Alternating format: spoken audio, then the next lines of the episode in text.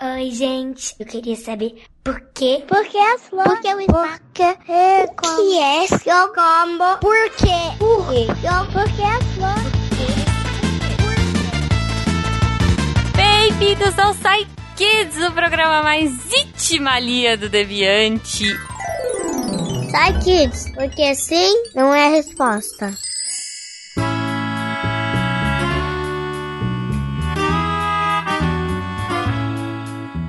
Sou a Jujuba e hoje estou com meu querido amigo Guaxinim. Não, somos parentes. Ah, não, isso é outro programa. Não, isso é outra Olá, coisa. Ju! E aí, Guaxa, tudo certo? Tudo certinho. Eu tava com saudade de, de gravar Sai Kids com você. É verdade, a gente gravou só na época que era todo mundo. Pois é, pois é. Então agora a gente vai matar saudades e a gente vai fazer uma dobradinha, né? Exato. Se der tempo, é uma dobradinha. Com certeza.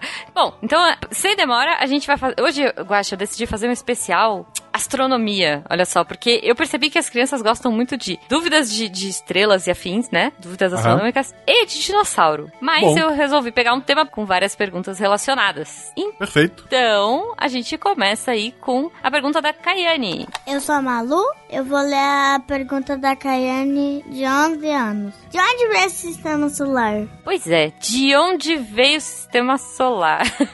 Aliás, Verdade. beijo Malu, né? Fofo. Exato. É, ela, ela, ela não leu, gente. Eu falei para eu ditei pra ela, mas ela tá muito feliz de participar. Ai, que linda. e aí, quem vai resolver isso pra gente, né? Quem vai responder essa pergunta é o Pericles. Vamos lá, Pericles.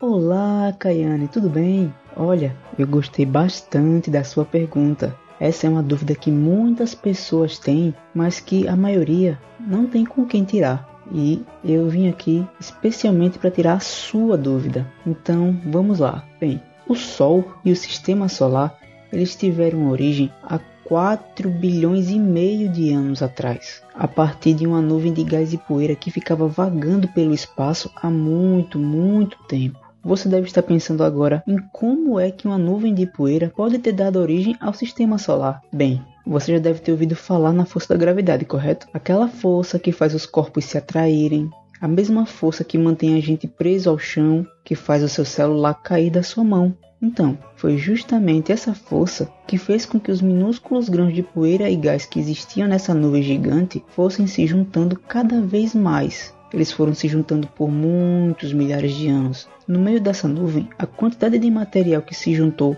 foi suficiente para dar origem ao Sol. É exatamente isso que você está pensando. O Sol nasceu do acúmulo de um montão de poeira e gás. E uma parte menor do material que existia na grande nuvem, mas que não foi parar no Sol, também foi se juntando pela ação da gravidade e deu origem aos planetas, às luas desses planetas, aos cometas, aos asteroides e tudo mais que existe no sistema solar. Bom, eu espero que eu tenha conseguido tirar sua dúvida e até a próxima. Um beijão. Muito bom, Pericles. Que, que fofas. A voz do Pericles é muito bonitinha, né? Sim. Dá vontade de ir lá e apertar a bochecha dele, de fofo. Bom, Kayane, espero que a sua pergunta tenha sido respondida. E, poxa, que você tenha curtido, né? O que, que você achou, Guaxa? Eu achei maravilhoso. Achei uma explicação é, perfeita pro nosso público. Boa. Falando em nosso público, eu quero ver como a Gláucia vai se virar pra responder a pergunta do Arthur de 6 anos. É Arthur Gomes de Almeida e eu tenho seis anos. Como é que as estrelas se formam? Complexa essa. Complexa? Como as estrelas se formam? Bom, então tá, a Gláucia tá com uma- um desafio fácil aí de explicar pro Arthur de 6 anos como as estrelas se formam. Vamos lá, Gláucia. Oi, Arthur. Meu nome é Gláucia. Eu vou tentar responder sua pergunta, tá? Quando o universo se formou, havia várias partículas bem pequenininhas, as chamadas partículas subatômicas. Elas ficavam muito agitadas devido às altas temperaturas onde elas estavam. E era muito quente lá. Conforme o tempo foi passando, a temperatura foi diminuindo e foi ficando mais baixa e foi se esfriando. Aí começaram a se formar algumas estruturas atômicas, como o hidrogênio. O hidrogênio é o elemento mais simples que existe. Ele tem uma partezinha que é positiva, que a gente chama de próton, e uma partezinha negativa, que a gente chama de elétron. Conforme o tempo foi passando, mais um pouquinho, foram juntando vários átomos de hidrogênio e formaram-se uma nuvem de gás. As pessoas que estudam as estrelas, elas chamam essa nuvem de gás de nebulosa.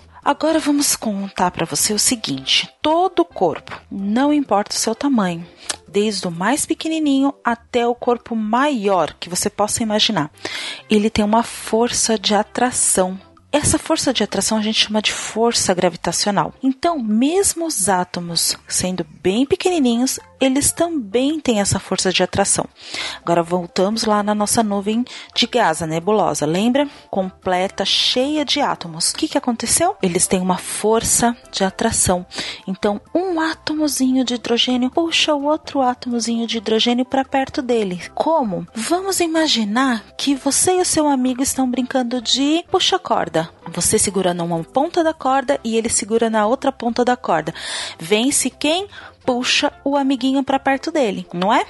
Então é mais ou menos assim. Um átomo, os dois átomos têm uma força de, gravita de gravitação, uma força que puxa um para perto do outro. E essa força vai aproximando os átomos de hidrogênio.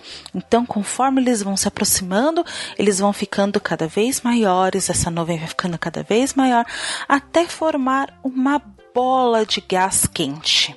Conforme a bola de gás vai se contraindo, ela vai ficando mais quente o seu interior.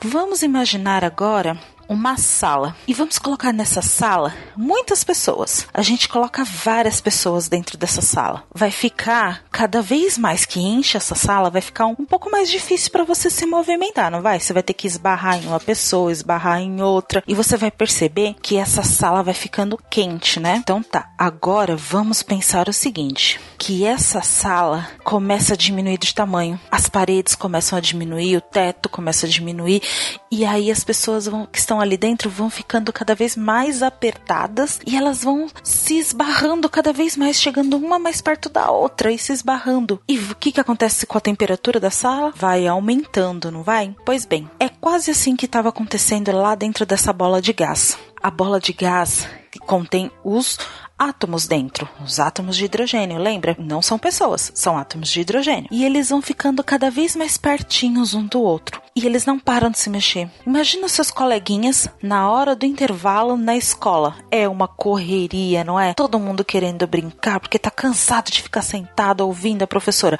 É uma gritaiada pra lá, uma correria pra cá e todo mundo adora brincar. Então, os átomos estão quase assim dentro daquela bola de gás pulando para um lado, mexendo para o outro, num fuzuê só. E aí, o que que acontece? Com essa, com, com essa agitação toda, começa a ficar quente o lugar. Vai ficando mais quente. E eles vão começando a bater um no outro. E aí vai ficando mais quente, mais quente. Quando a temperatura tá lá pra volta de 10 mil graus, sabe quanto que é quente isso? É muito quente.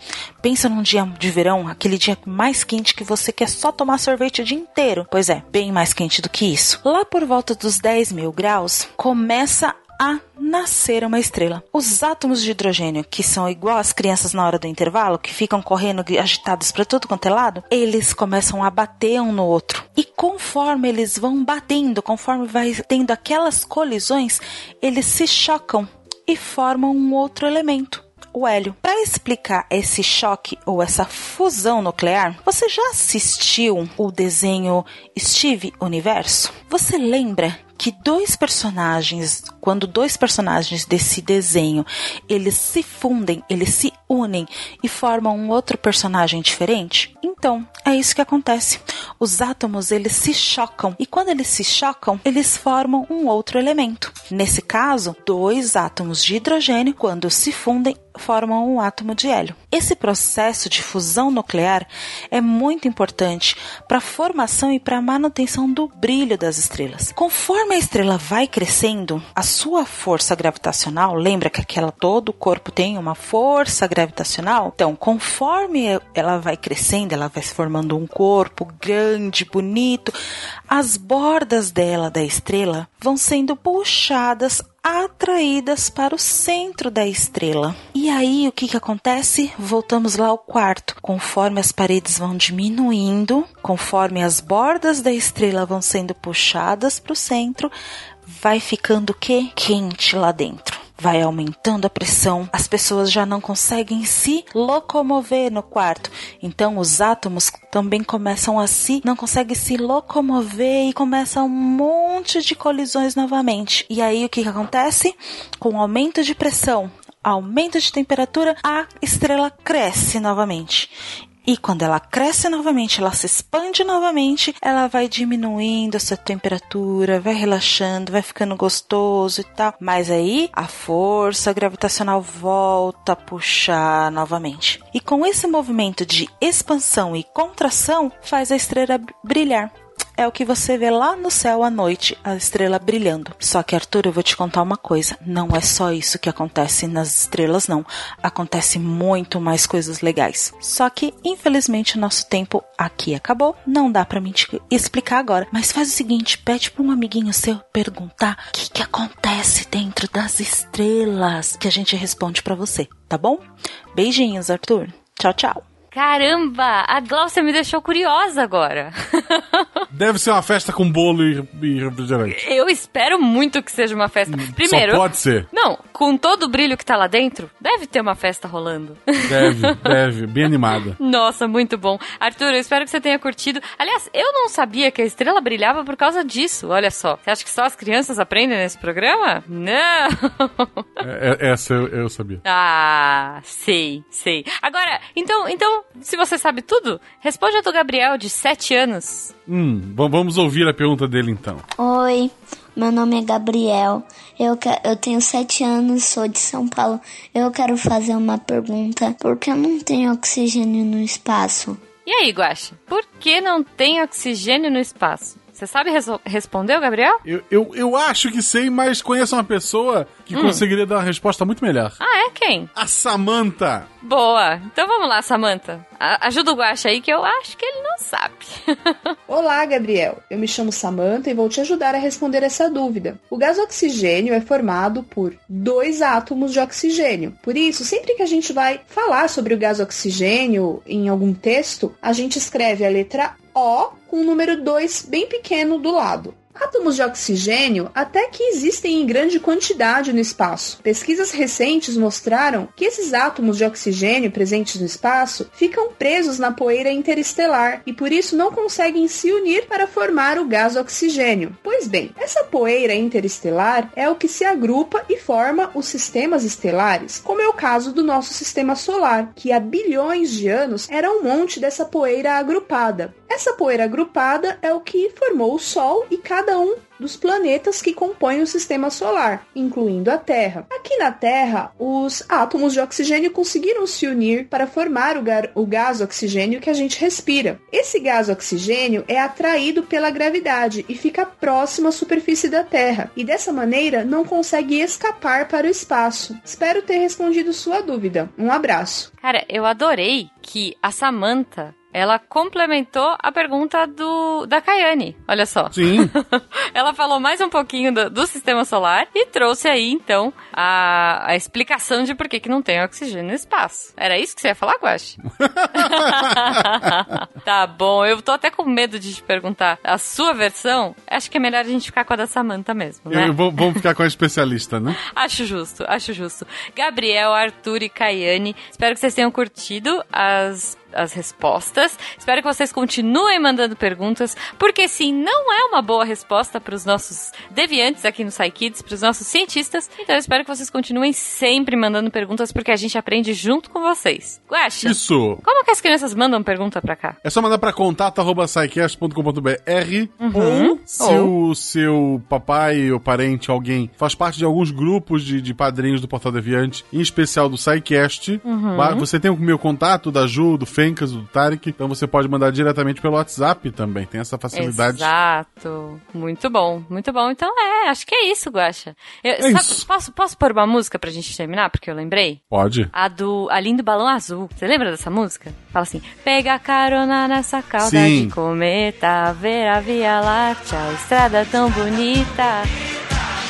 Brinca de esconde, esconde numa